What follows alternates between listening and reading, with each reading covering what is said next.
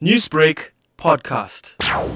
Queries have been flowing in regarding shopping malls and casinos, which are often venues for large gatherings of people. Suncoast Casino Hotel and Entertainment World has responded to the COVID 19 crisis by implementing additional measures to reduce the risk of infection.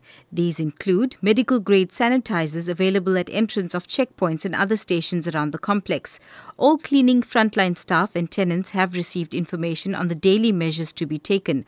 Outsourced cleaning companies are being employed on increased shifts, increased frequency of cleaning with medical grade sanitizers of all surfaces on the casino floor, in bathrooms, and in other areas. All staff arriving on duty are to undertake a sanitizing protocol which continues throughout their shifts, and educational messages for both staff and guests conveying the steps to take to protect against infection are displayed. In a statement released by Suncoast's Kelly Graham, all events and various conferences have been cancelled with immediate effect. Gaming promotion draws that would attract large crowds have been postponed or adjusted in accordance with the President's guidelines when he declared a national state of disaster. The number of shows at the cinema per day has been reduced and staggered show times have been implemented to minimize the number of patrons in the foyer.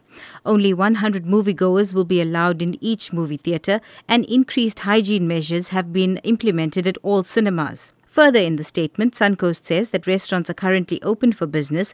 Graham ends the statement by saying that they are following the protocols outlined by the National Institute for Communicable Diseases to curb the spread of COVID 19. For Newsbreak, I'm Salma Patel. Newsbreak, Lotus FM, powered by SABC News.